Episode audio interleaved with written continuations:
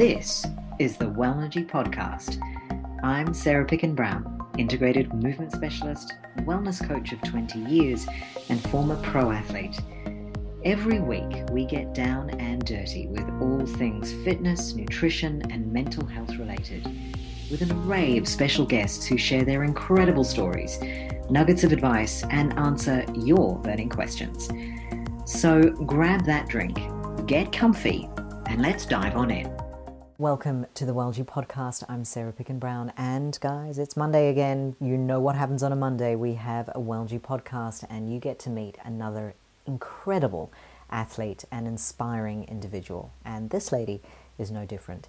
She became vegetarian at the age of six after a pamphlet was delivered to her family home explaining about battery hen farming. For the past 19 years, she's forged an athletic career and a nutrition brand as a vegan. She's one of the most well known vegan athletes in the UK as a duathlete and GB team member, member of Mersey Tri and the Vegan Runners Clubs.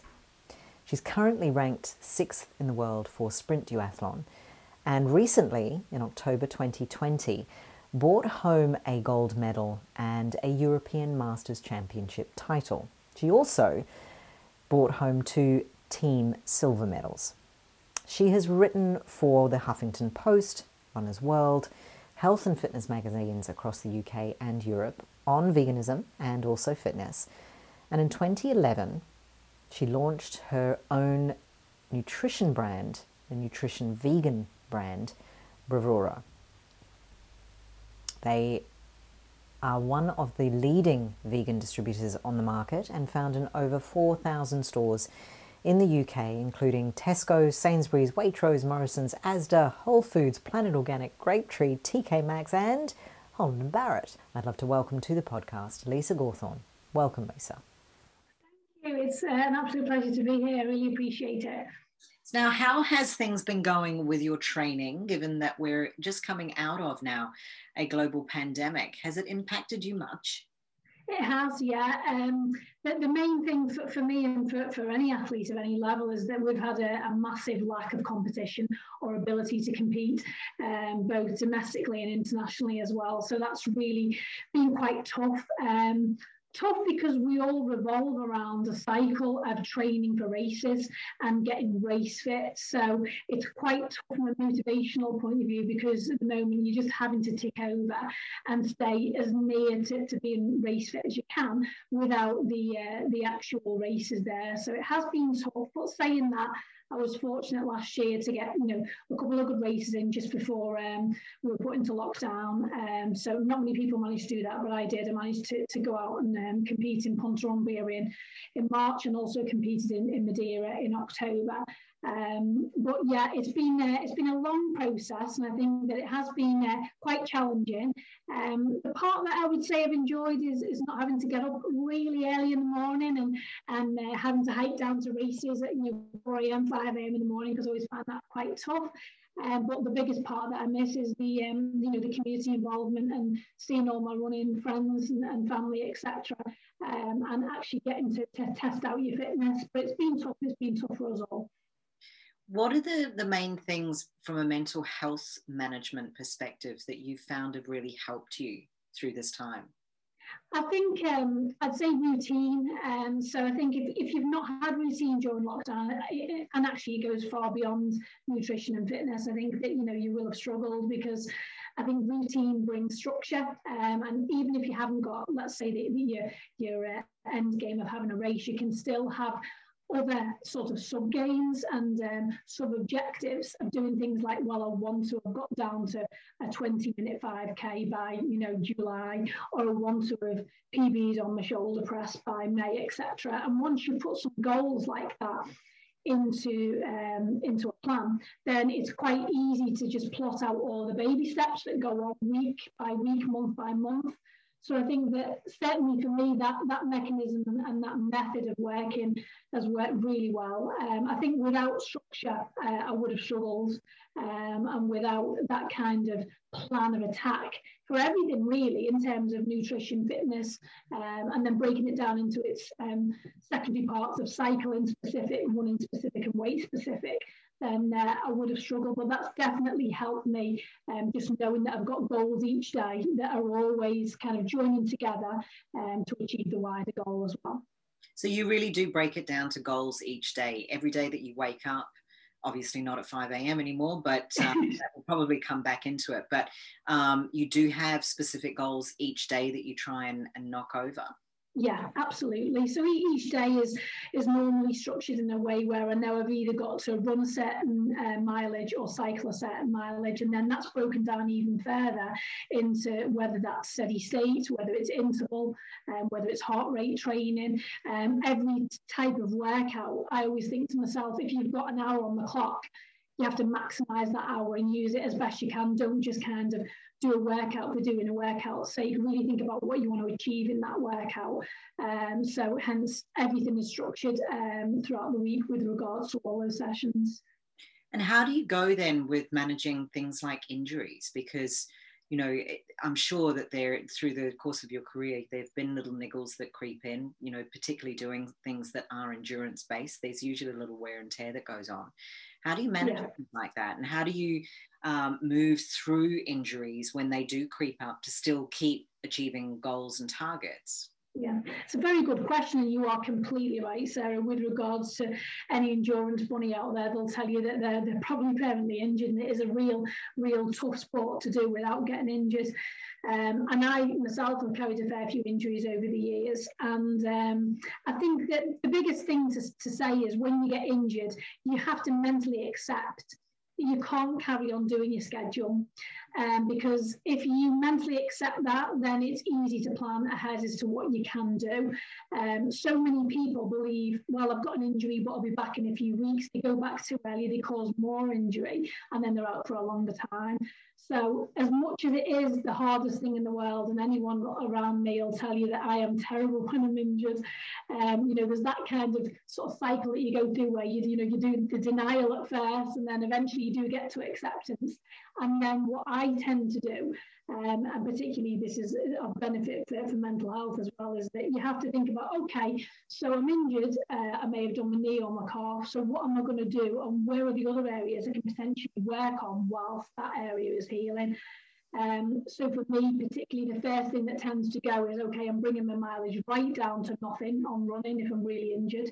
Um, and I may only do light biking, and there may even be a couple of weeks where I don't do light biking at all, and I may even just go on to weights and really focus on strength. So I'll tend to focus on different quadrants of fitness that may be um, overlooked somewhat when I'm back on the endurance scale of just kind of, you know, running and cycling, etc. Um, and I'm also a big believer in, in trying to think along the lines of um, there's got to be a silver line on, on the cloud. Sometimes when you get injured, it actually gives you time to process well, what are your next goals going to be? And actually, does cross training benefit you more as, um, as an athlete? So I found this uh, particularly back in 2016 when I had um, a knee problem. I had a small knee operation that I went into hospital for previous to that, I was always a runner and I just went out and ran, ran, ran every single day, didn't do any cross training or anything on those lines. But actually being injured and having a good rehab team around me saying you need to go on the bike and you need to kind of rehab on the bike, I fell in love with cycling and that within itself was how I actually stumbled upon duathlon because of the opportunity to actually step back and say, hang on, there is something else other than running out there. Um, and then I actually actively looked into, well, what is there a sport that I can combine the two, cycling and running? And that is actually how I got into duathlon through, through injury. So it goes to show that, you know, you can find the benefits. Yeah, for sure. Now, you also do triathlons as well, don't you? No, just duathlon, so no swimming at all. Yeah, so a duathlon, for anyone that doesn't know, is like a triathlon, uh, but a triathlon is run, bike, swim. Um, but a duathlon, we switch the swim at the end to another run. So it's particularly good for runners because you're doing a run, then bike, then run. Absolutely. So going now on to your vegan journey and being vegetarian at the age of six, as we mentioned in the introduction, uh, that is a very strong-willed and tough-minded six-year-old that uh, made that decision right way back when. Tell us about that and what's that journey been like for you, particularly being an athlete? Yeah, um, well, I've always been strong-willed, and I think my parents would uh, would, would tell you that as well. And and um, right from the first uh, day of learning, uh, really through through a, a PETA leaflet that came through the door about um, animals and animal farming, I made that connection. Um, and quite honestly, I just asked the open questions to my parents and made that connection and asked them, "Is this what meat is?" And they were very honest with me, which I always applaud. Um, and I basically just said from, from this day onwards, mum, dad, you know, I can't, I can't bear that. I love animals and I don't want to eat them.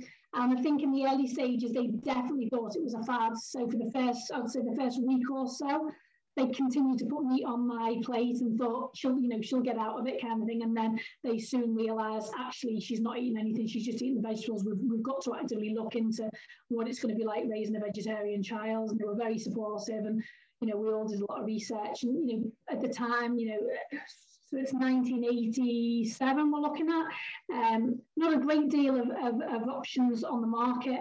Um, so in, in, those days I survived on things like, you know, Birds Eye vegetable fingers and, you know, Linda McCartney ranges, um, very carb heavy, very carb driven with regards to pizza grains, um, pastas, rices, etc.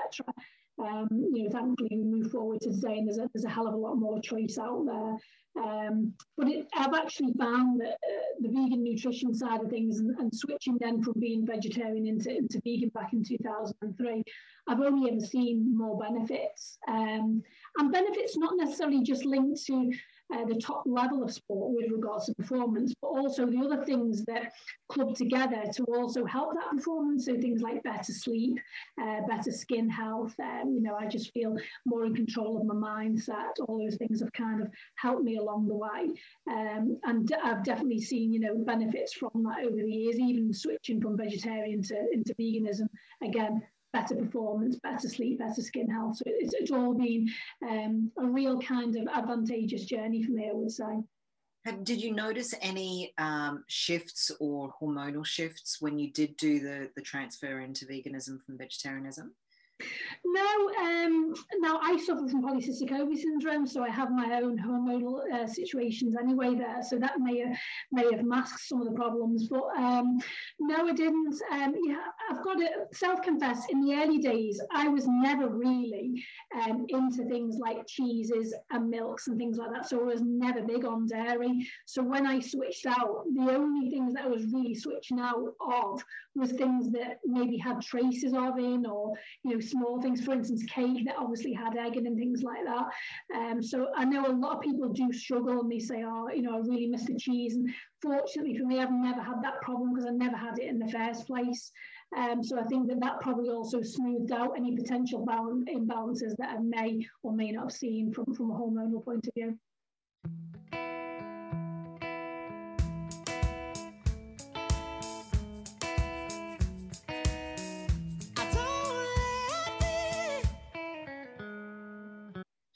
What would you advise women, but people in general? I, I will say specifically women because the hormonal impacts of um, cutting out certain food groups can be quite um, profound for some women. Um, what would be your advice for anybody wanting to go from um, perhaps they're, they're eating a full complement of animal-based products to going purely plant-based? What would you suggest to them, and what sort of time frame would you do it in? Well, the first thing I would say, and I get asked this question a lot actually, is that Rome wasn't built in a day. And I think too many people think, oh, right, I've made a decision today on a Monday, so Tuesday, I've got to throw everything out and start afresh. And I think that that kind of mindset is not very good in the way that what you're doing is you're not giving your body any time to adapt. So I would say set realistic goals. And that first thing maybe to run down the foods that you've got in your house anyway. Don't beat yourself up about it. You know, you're going onto a new diet plan over time. And set realistic goals in the way that you may not be able to make the shift overnight and say, okay, I'm reducing all meat, all fish, all dairy. It may be all too much. So, what a lot of people do and see benefits from is doing a, a process of elimination diet um, in some respects. So we start with just removing the meat at first or some parts of the meat. So you may say, right, okay, week one, I'm going to try not to eat chicken or week two.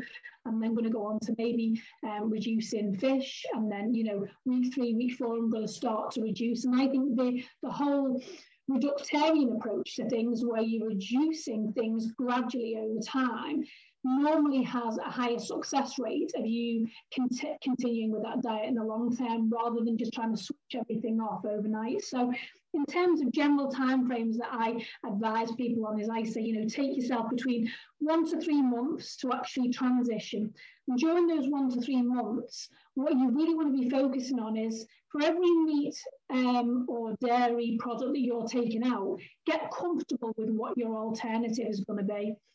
So what that involves is people going to the shops or shopping online, whichever way they're going to do it, and trying a lot of products because we all know, as with any diet or with any lifestyle, if you try a product that isn't nice, it can put you off and you can think, oh, I just can't stand this diet because if everything tastes like this product here, I'm never going to be able to do it. And we all do it. I do it myself. I try 10 or 15 different types of food before I pick out the top two or three that I think, yeah, that suits me, it suits my body, and it tastes nice, it's good in macros.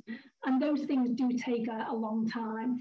So with regards to that, I would say take time and take that over three months, um, minimum really, I would say, and just get comfortable with the alternatives. And again, you'd move on to the dairy alternatives then, and you'd also move on to um, things like the egg alternatives as well, and the egg replacement products and things like that, which are really easy to, to, to attain in, in this day and age. So with the, the foods that you have been trying and, and no doubt having successes and failures and all sorts of things over the course of turning vegan. Was that one of the key reasons for you then developing your own food brand?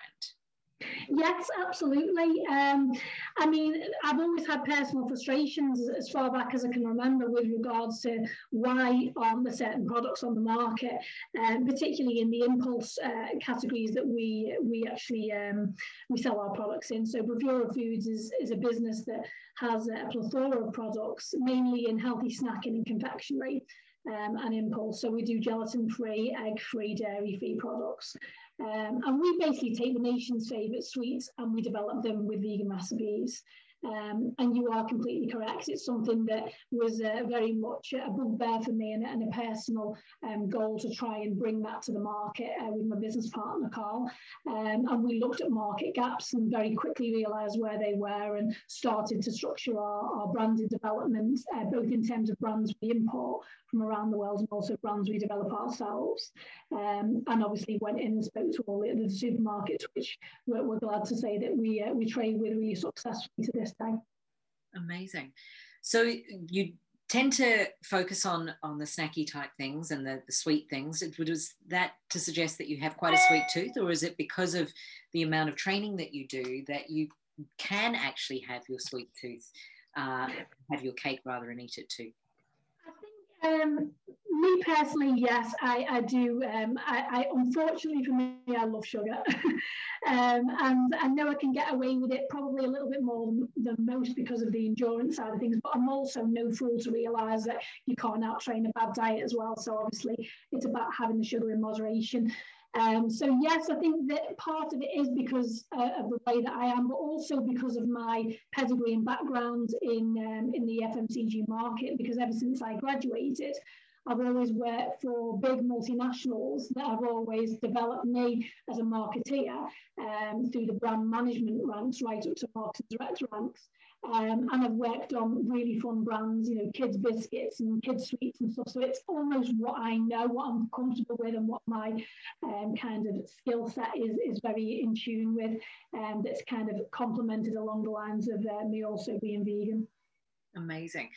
Well, what are the next plans for coming out of this pandemic? What's what is due next in terms of your competition uh, rollout and and any other plans for the coming 12 months? I ended 2020 on a very positive note. I went over to Madeira and came back the, uh, the European age group champion for 10K, which was absolutely made up about. So I want to kind of continue that successful, strong theme.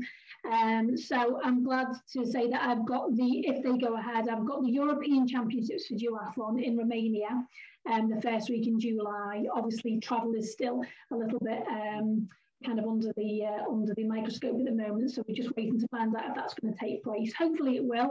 Um, so that's the first of the big competitions that I'm looking forward to. Um, the second of which is the World Championships, and that's going to be held in Holland the first week in September. Um, and in between those two uh, championships, I'm going to be doing uh, kind of a balanced collection of what I would say uh, a mixed collection of 5k and 10k um, road races for running um, to keep up the uh, the endurance speed uh, from a running, but also um, throwing in quite a lot of time trials, 10 mile time trials on my bike as well, just to try and get my speed up there. Because what I my area that I go into is sprint duathlon, so that's normally a five kilometre run at the beginning, and then 20 kilometers on the bike in the middle, and then two and a half kilometers at the end on the run. So it's all very much fast, eyeballs out for the whole thing. So there's nowhere to hide with it. So everything's about speed and power, um, but also you've got to have the endurance over the three disciplines as well. So it's a really good mixture of speed, power, and endurance. So my, sorry, I was just going to say, how long one of those one of those events uh, last? An average um, competitor? And and what are you pulling those times and just for people who are not really sure what what the kind of gauge of an event would last. Yeah sure. Well it's always difficult to to give a full average because it all depends on whether you've gone on a very hilly course or a very flat course. But if we take if i try and take a mean in, in between the two i'd probably say that you know anywhere between an hour and five and an hour and 15 is really fast. I normally come in somewhere between an hour and nine and an hour and 12 um, sometimes it's an hour and six if, if I've got the wind with me and it's downhill at the end, it just depends. But the nearer you can get towards the, the hour mark is is fantastic. But the thing about duathlon is it's, it's a beautiful sport because there's a lot of people that take part in it because it's um, such satisfaction of completing it. You know, any multi-sport is the same. So there are people that will take two hours doing it, but they'll feel the same satisfaction as as anyone else in the elite field because it's all about getting out there and just just, just doing your best because you can never do more than doing your best on race day.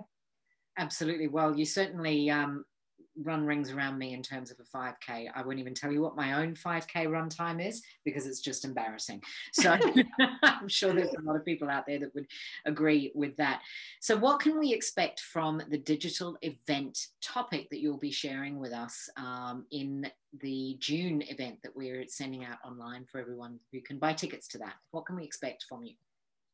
So I am going to probably be covering, um, well, I'm trying to cover as much as possible within the, the, the, time space that we've got, but really trying to keep it keep it vegan specific because I am very conscious that um, there isn't a lot of, um, let's say, a heavy voice um, that's heard in the marketplace with regards to um, veganism and athletics and also the nutrition that backs up as well. So I'm going to try and keep it towards that kind of area so that if anyone has got anything that they're thinking about doing over the coming months, and it might not necessarily even be someone that's thinking about turning vegan, but someone that's maybe thinking about becoming flexitarian and they're worried about how that's going to affect them in sports, etc. So really just thinking about um, those kind of uh, success stories as well that, that go around in the um, in the industry for people that are doing those kind of things. Absolutely. Well, it sounds incredible. And I certainly um, am very interested to hear any tips and things that you will be sharing with us on that uh, June event. And you can buy tickets online to that, as well as the physical event in September at www.wellnergy.co.uk. Now, if you want to find out any more about Lisa and her uh, events coming up, perhaps you would like to follow her, uh, maybe you've got some questions for her that uh, she, only she can answer, then you can find her at her, all of her socials and her website, which will be listed in the bio within this podcast. Um, Lisa, is there anything else that people need to know about you that you must share? Um, do you know that I don't think I've ever been asked that before. It's a brilliant question. I mean, I think you said it at the beginning. I think that I just want people to take away from uh, whenever they meet me uh, or whenever they spend time listening to me. I just hope that they get a positive vibe because I'm very positive as a person with regards to the overall um, fitness movement, the overall vegan movement, even in business. I'm also a speaker for female empowerment. So I just like to say that um, I hope that my positivity comes through and shines and, and maybe inspires others out there as well. Absolutely. Now, can people book you for corporate speaking events? They can indeed, yes. So um, my agents at One Tribe Talents, they manage all my bookings for Speaking Sure in the year. So the bookings that I tend to do are things along the lines of sports and fitness events, anything with regards to veganism and the plant-based market, and also anything with regards to um, females in business as well. Brilliant. And it's uh, wonderful having a very strong and very strong-willed um, female voice within the fitness industry, but also within veganism itself, and, and particularly at this time where women need to be represented with strong leaders across the board. So thank you very much for, for sharing your uh, passion for veganism and also for your athletics as well. My pleasure.